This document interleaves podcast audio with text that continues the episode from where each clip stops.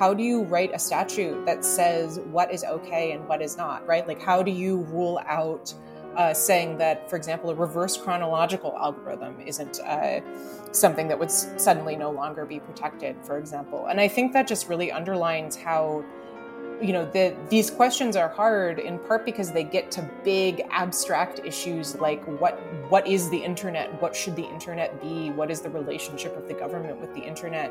But also they turn on these very, very fiddly empirical questions that we don't have the answers to. I'm Benjamin Wittes, and this is the Lawfare Podcast, October 13th, 2022. The Supreme Court has granted cert in two cases exploring the interactions between anti-terrorism laws and Section 230 of the Communications Decency Act. And in a bloodless coup, I have seized control of Arbiters of Truth, Lawfare's occasional series on the information ecosystem. I did it because Quinta Jurecic is joining us to discuss the cases along with her Rational Security compatriots, Scott R. Anderson and Alan Rozenshtein. We all got together in the virtual jungle studio to discuss the state of 230 law, what the Supreme Court has taken on, what the lower court did, and if there is a right answer here and what it might look like. It's a technical conversation inevitably, but I think we kept it intelligible. There's a lot of substance here. It's going to be one of the very big cases of the Supreme Court. It's the Lawfare Podcast, Arbiters of Truth, October 13th. The Supreme Court takes on 230. Okay, I want to start with the news. There were two major cert grants, which may be thought of as one consolidated cert grant, depending on how you think about it. Quinta, what happened and how should we think about it? As you say, the court granted cert in two cases that are very interrelated. It's sort of procedurally complicated, but the basic gist is the first case is Gonzalez versus Google. The second is Twitter versus Taamneh, and they're both coming out of the Ninth Circuit and were actually decided together in one opinion by the Ninth Circuit. Gonzalez concerns Section 230, so specifically whether or not platforms are shielded under Section 230 for civil liability for their use of recommendation algorithms. Essentially, the question is, you know, if you go onto Twitter, Twitter serves you up some tweets based on the specific algorithm, the mysterious spices that they throw into their pot that nobody knows about.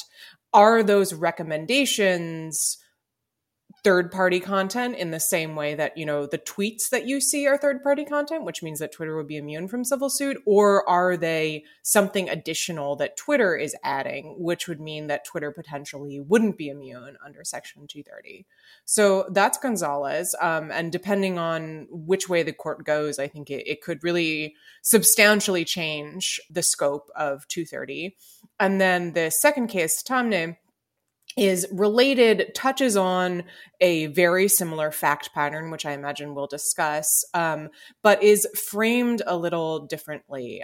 So this case, the question presented has to do with the Anti-Terrorism Act and whether platforms can be sued, held liable under the Anti-Terrorism Act for content on their platforms produced by terrorist groups. I believe in this case, the terrorist group in question is ISIS. And so this sort of turns on some knotty issues of statutory interpretation.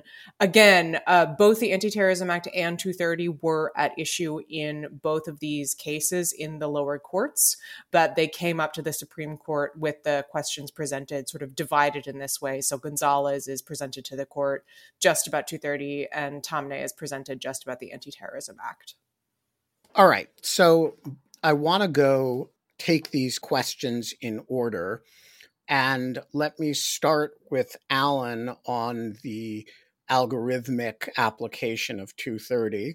So for those listeners who zone out when you hear the numbers 230 or the word Section 230, Alan, describe what 230 is and why it's a question whether the special sauce algorithm that Twitter adds to sort stuff on its platform is covered by 230 or not. Ben, as always, I appreciate the softball questions. So the hardest questions, man, are the ones where you just have to describe the law. It's brutal. So Section 230 was passed as part of the broader Communications Decency Act of the mid-90s, which was largely based on Congress's concern that the internet was becoming a cesspool of pornography and that children in particular were going to be harmed by viewing it. The larger attempt to censor the internet was struck down by the Supreme Court under the First Amendment, but what remained was this kind of smallish provision that had been sort of tucked in near the end of the legislative process, which we now call Section 230. And Section 230 does two main things. The first thing it does is it tries to encourage companies to moderate or censor or filter, however you want to describe it, to moderate content by making sure that if they moderate some content but not other content, they won't be held liable for the content that they don't moderate. So the idea is that, and this was based on some cases that had happened right before Section 230 was enacted, courts were saying, look, companies, you can either not moderate anything, in which case you're not responsible for anything your users post, or if you're going to moderate anything, you are therefore responsible for what your users post. And that created an incentive for companies not to moderate anything. And for Congress, which again in the mid-90s was terrified of companies not moderating pornography and other potentially harmful content, this was one goal of Section 230, which was to keep companies from having to make that choice, to make sure that if they moderated at all, that wouldn't then put them on the hook for the stuff they didn't moderate and incentivize them, therefore, to not moderate. That's one part of Section 230, or one goal of Section 230. The other goal of Section 230 was to just generally support what was then the nascent internet and the nascent digital public sphere. And that was to make sure that companies didn't moderate when they didn't want to moderate under the threat of being held liable for what their users did on their platforms. And here we get to what remains the most important part of Section 230, subsection C1, which is just one sentence, but it has been the cause of all of these cases and conflicts and controversies for 25 years now. So I'll just read it out. No provider or user of an interactive computer service shall be treated as the publisher or speaker of any information provided by another information content provider, right? So in particular, no platform shall be treated as the publisher or speaker of anyone else's information. That's the key statutory language. And so the question becomes, well, what does publisher in particular mean in this context? And there are basically two different ways of interpreting that word. One is to say, well, publisher, speaker, these are all just synonyms for the general idea that platforms should not be held liable for really anything that their users do, in particular anything that their users say. This was the holding of the first important case. It's called Zoran v. AOL out of the Fourth Circuit that was decided shortly after Section 230 was enacted and has sort of become the dominant interpretation of 230 and has led to companies successfully using 230 as a shield against lots and lots of liability. Right. The other way to look at it is to say, actually, this language should be read relatively narrowly. And when Congress says that these companies shall not be treated as publishers, they don't mean that they won't be liable at all. They just won't be liable as publishers.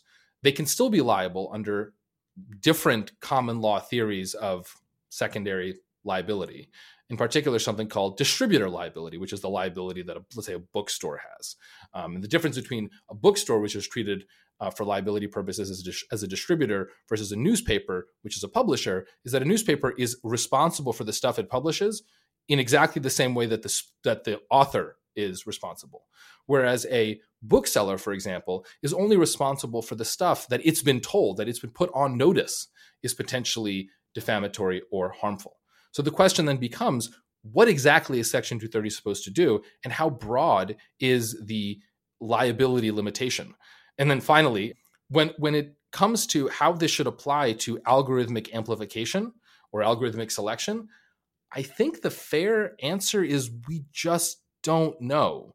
these categories that existed in the mid-90s didn't really take into account modern social media platforms. They certainly didn't take into account the fact that these platforms were no longer isolated kind of peripheral bulletin boards, but are now instead these behemoths that totally control the digital public sphere. And so I think there's just, no matter how much you squint at the language, fundamental ambiguity as to how 230 should apply. Now, I think given that ambiguity, there are some interesting questions about how statutory interpretation should operate. We should get back to that. But I think fundamentally it's an ambiguous issue. So, Scott, let's describe the other issue before diving in even deeper on the one that Alan described.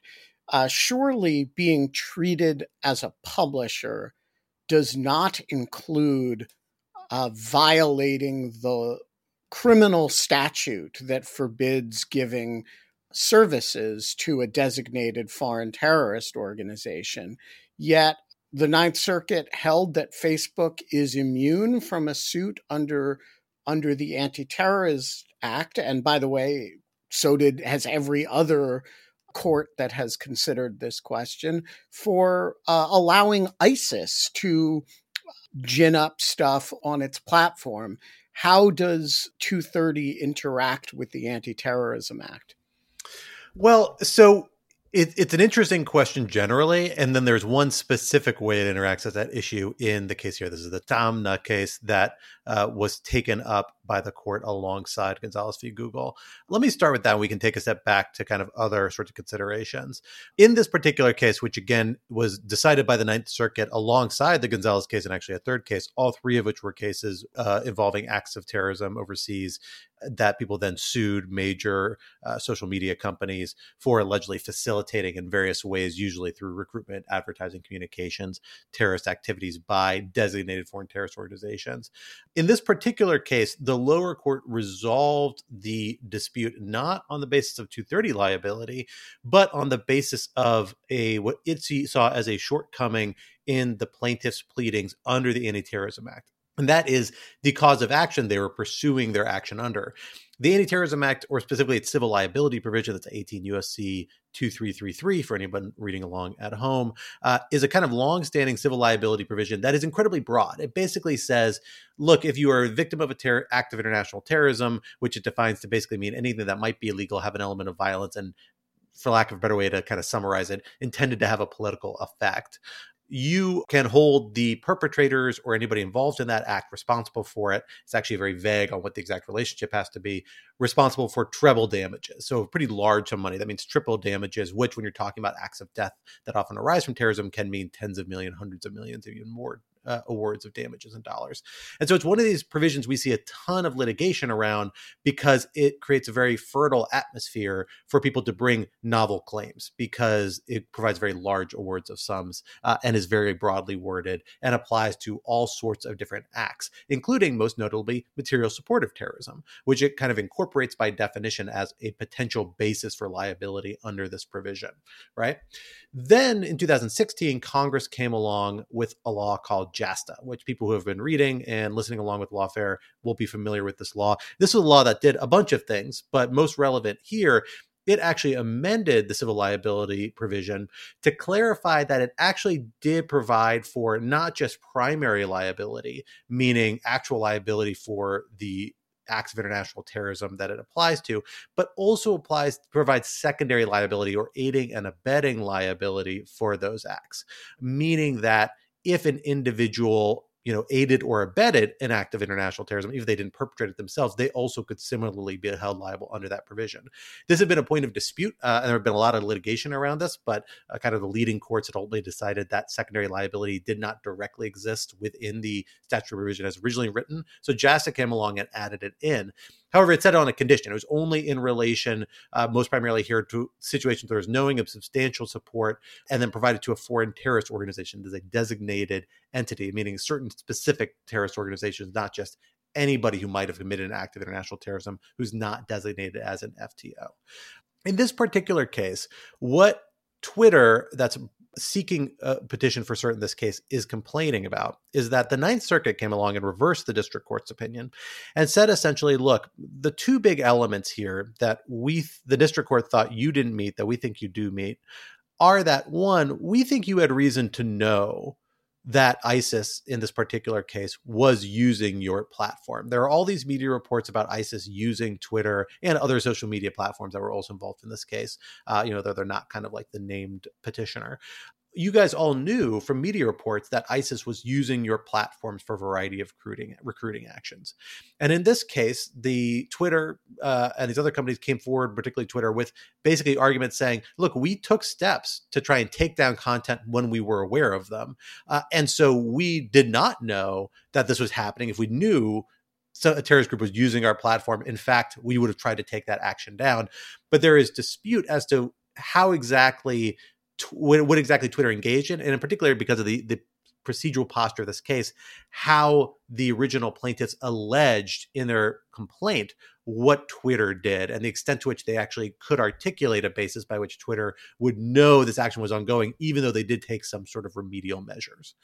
And then on top of that, Twitter also says, hey, we also are only being alleged that we generally supported this FTO, ISIS, not that we had any sort of relationship between what we did and the actual violent act, the actual act of terrorism that resulted in the tragic death of these individuals. That's the underlying basis for this lawsuit.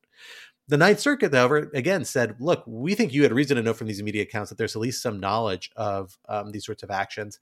And we said, really, here, the violent act underlying this isn't the specific act of violence that killed these individuals. It's the donation to a designated foreign terrorist organization. It is the support for that whole organization, not just terrorist activities or the specific act of terrorism. And those two things combined means that you actually can be, at least on its face, potentially held liable under this provision, meaning the complaint against you can't be dismissed on the face of the law. It's going to have to go forward in litigation and litigate it out. That proves to be a potentially expensive proposition for Twitter, which is why they've appealed. They also make the point that a lot of companies will fall under the scope of such a broad interpretation of potential liability if they're providing services to broadly available people. And for that reason, they've appealed. These other tech companies have gotten on board with this appeal. All right. So, Quinta, is it fair to say that the Ninth Circuit's position here basically boils down to, we don't care if you promote the terrorist content, push it to the top of everybody's feed so that all they see is ISIS content. They are still immune. And by the way, as long as we have some basis to say, we remove it when we see it, it doesn't really matter if we're actively promoting it, even from a designated foreign terrorist organization.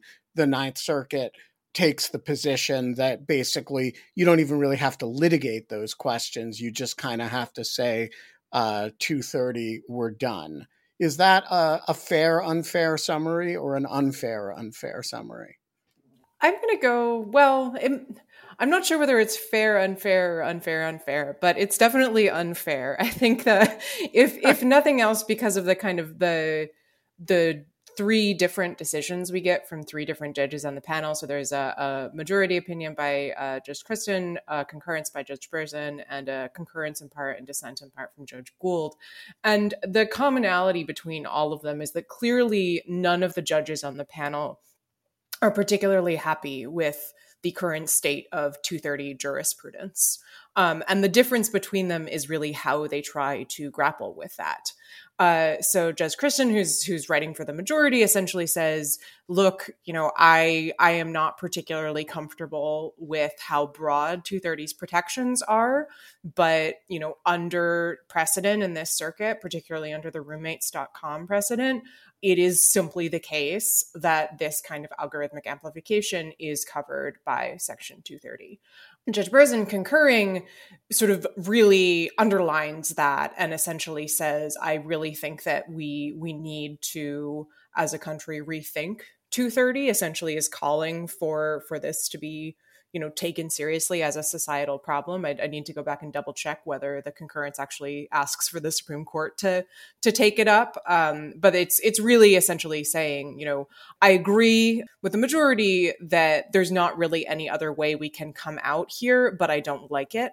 And then in dissent, Judge Gould is essentially saying, I think that, you know, I don't like it either. And I think there's a little more play in the joints here. I do think we have flexibility under existing jurisprudence and under the circuit's precedent to kind of split off algorithmic amplification and say, this is actually not something that is covered by 230. And you actually see in the petition for certiorari and Gonzalez that the petitioners do point to this sort of division among the judges on the panel in arguing that the Supreme Court should take this up for cert. So it's definitely true that, you know, there are some cases in which judges kind of look at a 230 claim, even a claim that's made on really brutal facts, and say, you know, tough luck, see you later. This is not one of those cases. I mean, whatever you think of the reasoning of the panel, it's clear that they're all seriously wrestling with this. All right. So let's, I want to ask you guys one more question about each of the substantive issues before we turn to how the Supreme Court is likely to think about this mess. Alan, why should algorithmic amplification standards be considered? What's the argument that should be considered covered by 230? A publisher doesn't algorithmically make you read X book rather than Y book. It's actually not the amplification of content within the platform is not something that a traditional publisher does. I suppose you could analogize it to the New York Times putting something on the first page rather than on the fourth page. But what's the argument that the language "treat as a publisher" covers Twitter's decision to advance algorithmically terrorist content? Well, I think it's just what you just said, which is that traditional publishers like the New York Times make these sorts of decisions. And so if you're also holding liable these tech companies for what they want to put on their quote unquote front page, or your front page, right? Because we all have different front pages, that's the whole point. Then that should be treated similarly. I mean, the problem, and again, this is, I think, the core issue in this debate is we are trying to take concepts that existed in the 1990s and apply them to platforms and to technologies that no one could have imagined, both in their details of how they ran and also in their size and scope. So, you know, we can sit here and we can do what law professors and lawyers do all day long and try to analogize, you know, past law to new facts. But I think the problem is that the answer is we just don't know. There's no right answer here. Or rather, you can make good answers, and I think from what Quinta just said about the Ninth Circuit struggling, you can make good answers on every position. And really, I think it comes down less to, again, the parsing of this concept that just doesn't fit anymore, and more to what do you think the actual effects will be of this or that liability scheme? And what do you want them to be? And the problem is that 230 makes this doubly difficult. The first is that again, it's a 25-year-old statute. We don't exactly know what everyone thought it meant and what people wanted. And even if we did know, how do you apply it 25 years later? And so much has changed. And second, the statute is a little bit at war with itself. And again, this is something I think is underappreciated. The statute is trying to do two things. It's one, trying to encourage companies to content moderate, which is to say, it's trying to encourage them to censor. At the same time, it is trying to encourage them to not worry about what their users post so as not to censor too much. So it's not even clear you can look at 230 and figure out what it's even trying to do. So you have these double ambiguity. And again, I think this suggests an approach that the court could take, and we can talk about that a bit later, but there is no answer here. So Scott, to what extent is the Taamneh case even a 230 matter at all? And to what extent is it really just a statutory interpretation question regarding the Anti-Terrorism Act? So the Taamneh case is not a 230 case. The Taamneh case is an argument in the alternative that Twitter is making, along with the involvement and support of some of these other tech companies, specifically about the interpretation of the ATA. what happened in this case is that Gonzalez, the plaintiffs originally in Gonzalez, petitioned for certiorari to the Supreme Court, basically saying, no, we think 230 shouldn't extend here. We're going to bring this up to the Supreme Court. Then Twitter came in the Taamneh case and said, well, look, if we have agreed with the plaintiffs in our case that as long as the petition for cert is denied in Gonzalez, we're going to dismiss our action voluntarily, because the plaintiffs, sounds like very reasonably, agree that if the Ninth Circuit's view that 230 applies to these other cases is upheld, then it's also going to do away with their case, and there's no reason to continue litigating it. But they said if you grant cert in Gonzalez, then, in fact, you should grant cert in this case, too, so that we can argue out this ATA issue that then will be dispositive to this case in the event you end up shrinking 230 protections in a way that impact the potential disposition here. And not only that, this case actually intersects with two other cases that were up for potential cert over the summer. Both of those came out of, I believe both were out of the Second Circuit, and dealt with a very similar interpretive issue regarding those aspects of aiding and abetting liability, what constitutes knowledge, what constitutes how close relationship you need to have to the underlying act. And in both those cases, here, Twitter said, look, if you grant cert in these cases, you should hold this case and resolve it in line with those other cases. In fact, the Supreme Court didn't grant cert in those cases. It actually left in place the appellate court determinations that's agreed with a narrow reading of the ATA, contrary to what the Ninth Circuit did in this case. So it's hard to read the tea leaves 100% here. You know, there's lots of gray areas and ways the court could view 230 or the ATA differently. But in my thinking, the fact that the court took up Gonzalez and then took up this case strongly suggests, A, it's doing what Twitter asked for. That's not unreasonable. But B, that at least the four judges that took up the Gonzalez case probably think there's a non-zero chance that the court's going to end up shrinking 230 away that may bear on this case, because they would not have taken this case up to resolve the underlying ATA issue here, or at least seems very unlikely, because they've already turned down two opportunities to do that more squarely just a few months ago.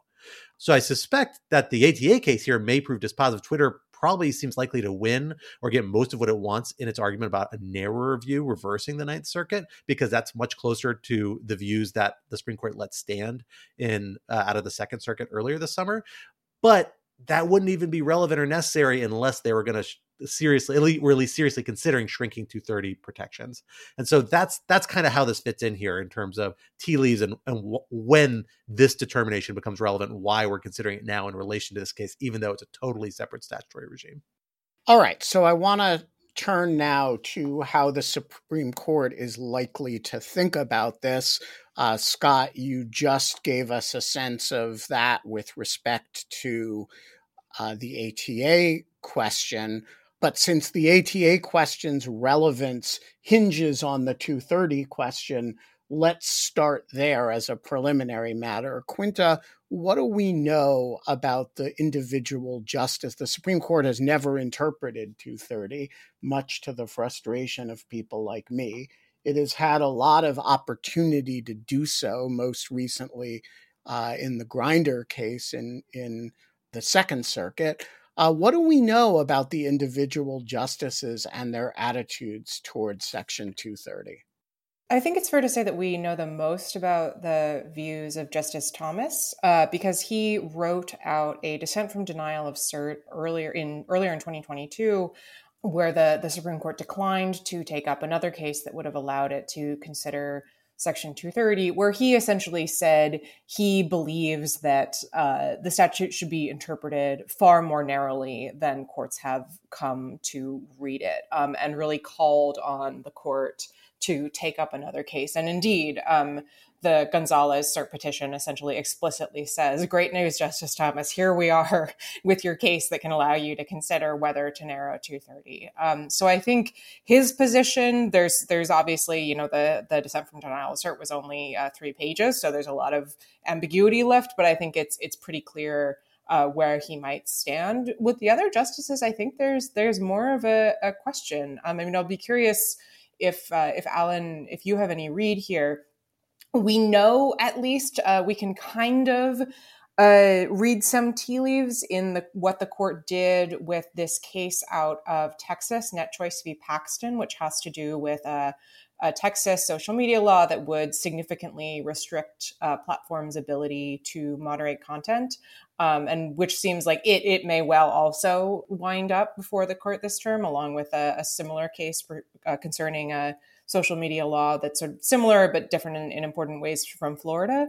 And in that case, we know that the justices voted 5-4 to essentially put the law on hold while the litigation was continuing.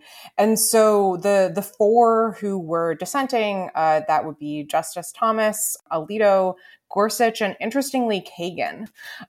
So that's kind of an interesting lineup. Kagan is a little bit of a dark horse there. And I think that suggests that, this may not fall down neatly along ideological lines. Obviously, the procedural posture there was very different. The issues raised are somewhat different, but I think it does give us a little bit of a glimpse into the potential chaos that we might see unfold. Alan, does that sound right to you?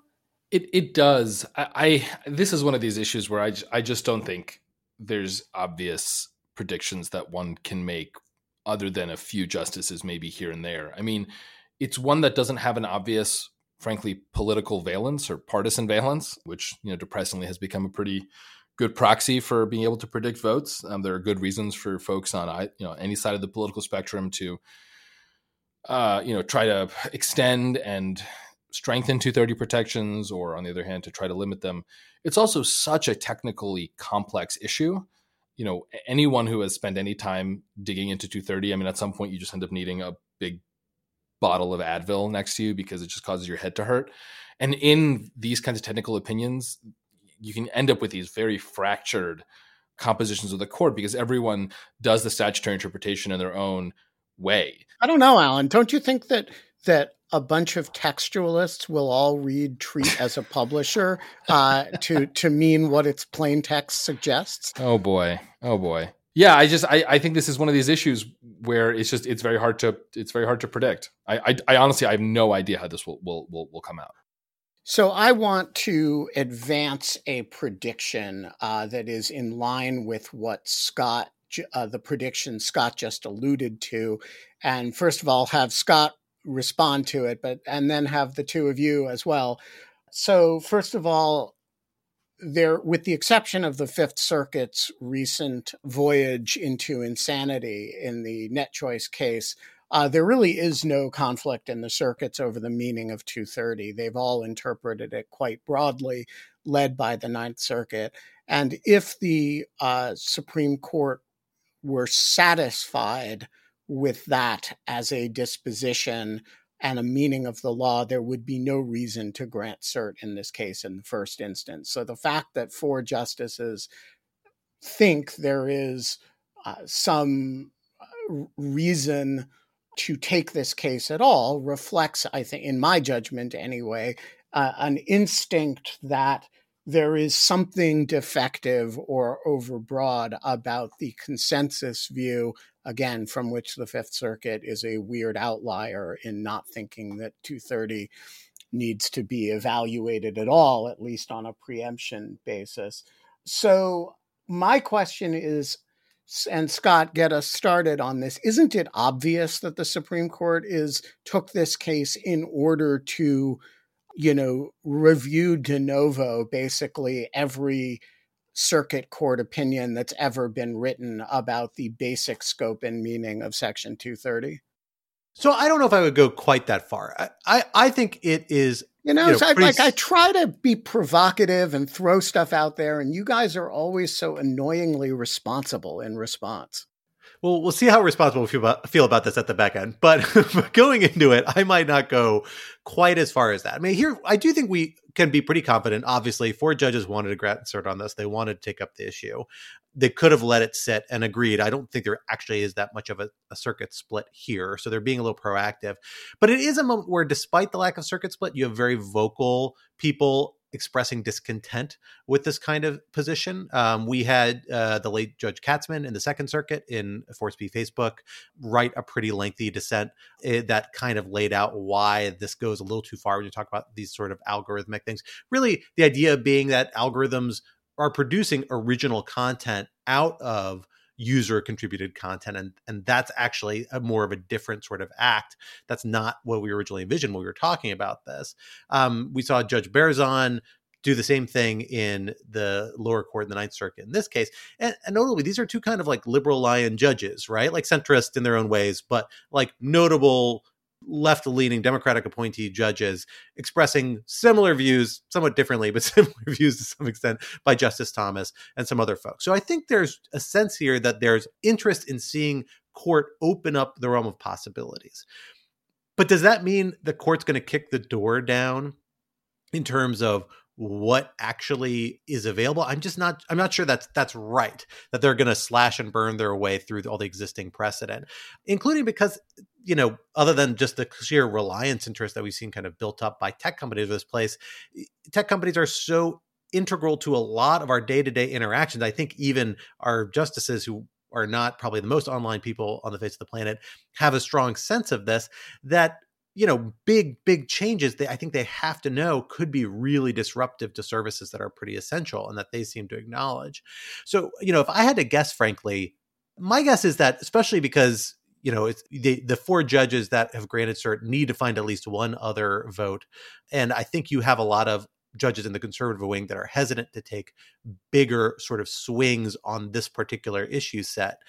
I kind of suspect you'll see a narrow ruling that may not even change the outcome in this case necessarily. I'm less confident it is, because I'm actually not sure this is the strongest set of facts that you could come forward to challenge the limits, to push the limits of 230 liability. I think there are other cases out there that might yet come up, but to signal that there are limits to that, that some logic along this trajectory on the spectrum from strictly user-submitted to user-submitted but heavily adjusted by our own formulas, conduct, and activities, somewhere on that spectrum, 230 immunities begin to fade off. And that opens the door for more judicial innovation, experimentation, and creative litigation. That's going to be very expensive and annoying for the tech companies, but it is the sort of, you know, fostering of the development of the law that Supreme Court sometimes turned to in these more complicated situations. And of course, Congress is always free to step in and clarify things if they so choose. So I agree with what Scott said in terms of the court setting the stage for the development of the law, because again, you know, we've been operating with a interpretation of 230 that was really set in the mid 1990s, and we've been doing that through the growth of this amazingly impactful communications technology. It does need to be updated. And by that, I mean the fundamental compromise that seems to have been struck in the 1990s, which is, look, this internet thing is nascent and it's kind of cool, so let's just protect it. And the easiest way of protecting it is by removing as much liability from platforms as possible. That bargain, which may well have been the right bargain at the time, may or may not be the right bargain today. And so then the question becomes, well, who should decide what the right bargain should be today? Should it be the courts or should it be Congress? I'm old-fashioned. It strikes me that these are exactly the sort of policy arguments that should be decided not by courts in the first instance, but by the legislature. And so if there are enough people on the Supreme Court that agree with me on that, then a logical step for the Supreme Court would actually be to restrict 230 liability protections quite a bit. Because what that would do is that would put the burden back onto the technology companies, to the giant platforms. And then they would have an incentive to go to Congress and say, this is an untenable situation. We need to renegotiate 230. And then we can have that process where all the stakeholders come to the table, all the lobbyists come to the table, right? And we decide, okay, we've had this liability scheme for the last 25 years. What is going to be our liability scheme for the next 25 years? And maybe it'll be different. Maybe it'll be the same.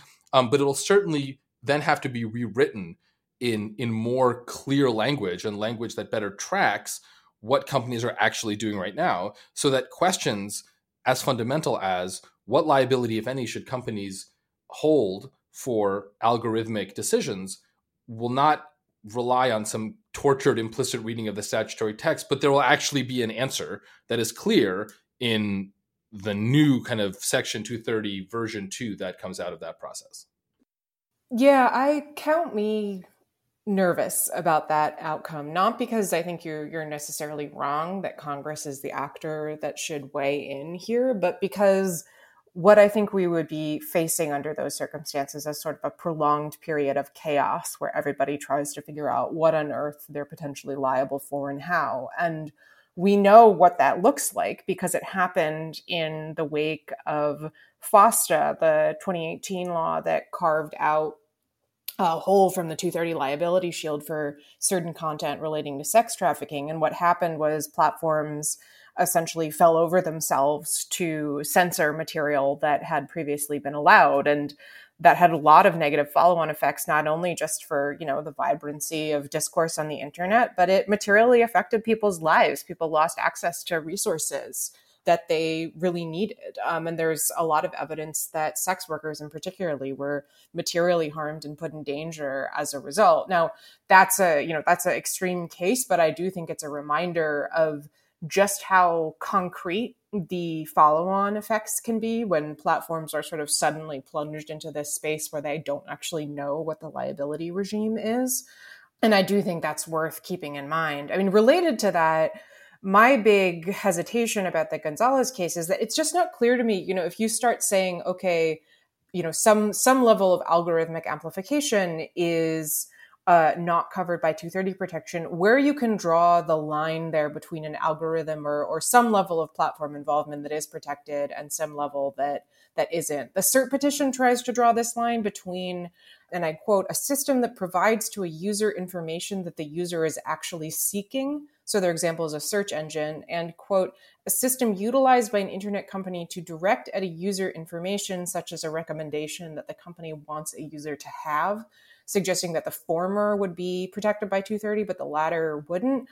I frankly don't really know how you draw that division in practice, especially just because there's so much content in the world and on the internet, and so much of what we rely on these platforms for is in part sorting information to present it to us in a useful way. That doesn't mean that on the far extreme, there aren't circumstances in which, you know, potentially some level of algorithmic amplification I could imagine could be not covered by 230, but just that the question of where you draw that line, I think, is a really tricky one. It's going to be a tricky one for courts. It's going to be a tricky one if Congress tries to draft statutory language. Ben, I know you've thought about this. You know, it's actually really difficult to figure out, like, how do you write a statute that says what is okay and what is not, right? Like, how do you rule out saying that, for example, a reverse chronological algorithm isn't something that would suddenly no longer be protected, for example? And I think that just really underlines how,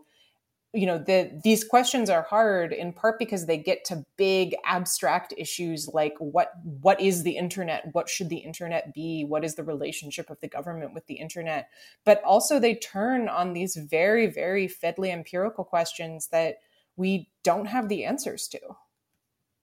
All right. So as a person, as Quinta alluded, who suggested before Clarence Thomas that Section 230 had been wildly overinterpreted by the circuit courts and that the Supreme Court or Congress should step in to remedy that, I want to first of all say that I do think Clarence Thomas is a Johnny-come-lately to this position. But without joking aside, I do think we're gonna likely see as Scott suggested earlier, and as Alan suggested, a set of groupings of justices that really defy ideological category here. So we are a group that is not especially defiant of ideological category. We're, you know, all moderate of one sort or another. So I'm just going to lay out my view of what the right answer on this is, and have each of you lay out your view of what you think the Supreme Court should do or what you would vote to do if you were a member of the Supreme Court. And in my case, that is to say, I believe that Section 230 protects or should be read to protect against traditional publication liability That is defamation, obviously not copyright infringement because of the DMCA, but, defamation torts, stuff related very specifically to the substance of content for which they did not moderate and nothing else. And I think the error in the judicial interpretation of 230 was to say that what 230 does is it immunizes the process of running a platform as distinct from publishing voices that you don't have editorial control over or that you don't exercise editorial control over. Scott, what do you think, if you were a justice, how would you handle this matter? It is a very hard question, and I don't want to understate that. But it strikes me that, all of the sort of policy decisions exist along a spectrum where on the one hand, you can imagine a scenario where, there's an extreme hypothetical quite deliberately, where a tech company were to, take 10-second clips from a variety of videos and slap them together in a new product that maybe inadvertently said join ISIS, right? Or did something else illegal that created some sort of tort. And on the one hand, you could say, well, yeah, they're just presenting by virtue of some algorithm meant to accomplish, marketing or some other purpose, something that people would find appealing. They weren't actually consciously throwing things together. This is all user contributed content. And yet it obviously isn't, right? They've obviously, like, a serial killer or a kidnapper in a movie, clipped out the individual letters from a magazine and rearranged it in a way to send their own message. That's on one far extent of the spectrum. I don't think even people can see why 230 very well would not or might not apply to that. And then on the other side, you see the necessity of engaging in some degree of editing and selection and curating, because you have to organize knowledge and information to make things usable for people. You have to present and pick, well, if I'm going to only let people have access to every tweet in the world, how do we organize that? Well, maybe I'll suggest certain ones to people so they can discuss it. Maybe I'll let them pick which friends they want to see and specific terms they want to hear. And it can't all just be user generated. You've got to provide some guidance on that because it's too many options, too much information otherwise. And so it's hard to imagine that Congress would have authorized protection from liability intended to foster an effective internet, even of the type that existed in the 1990s, and not understood a need to protect those sorts of basic conduct.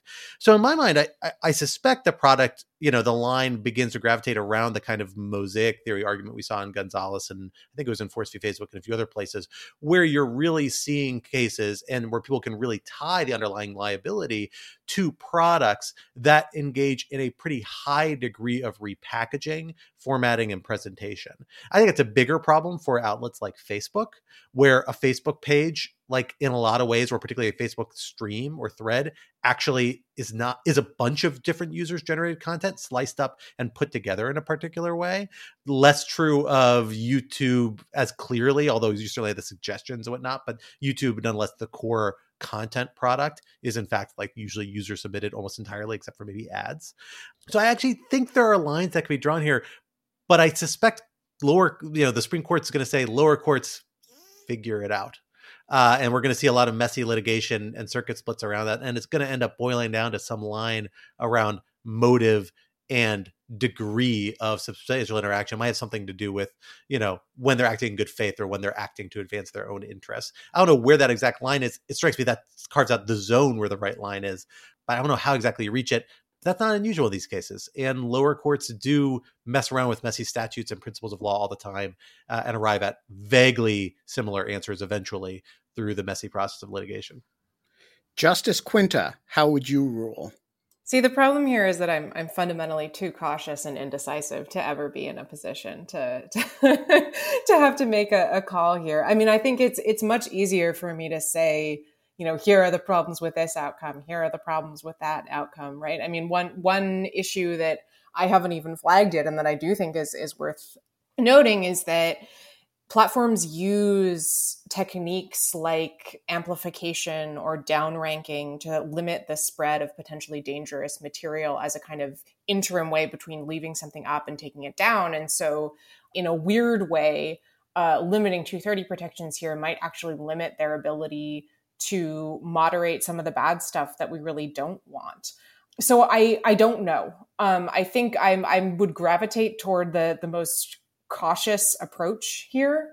I'm frankly not sure what that is. And the problem, of course, is that the current state of things isn't particularly rosy either. I don't think we're necessarily in the best of all possible world, but I'm not really sure what a better world looks like when it comes to 230. Quinta promises to dissent from whatever the majority does. Or read a tortured concurrence. Yes, concurring in part and dissenting in part. Alan Rozenshtein, Justice of the Supreme Court, how do you come down here? I think that there's no legally obviously right answer here. And so the question is, how do you get the political branches, who I think are best placed to decide what is socially optimal in terms of a liability regime, how do you get them involved?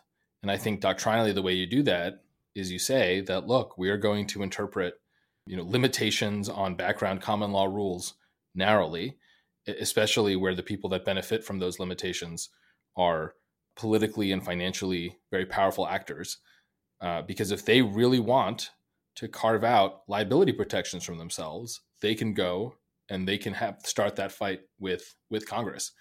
And so, I might concur in the judgment written by, Justice Ben, in the sense that I might agree with Ben's proposal, but it's not because I think there's necessarily that's the right proposal, but because that I think is a narrow way of reading 230 that I think preserves the part of 230 we can all agree was actually intended.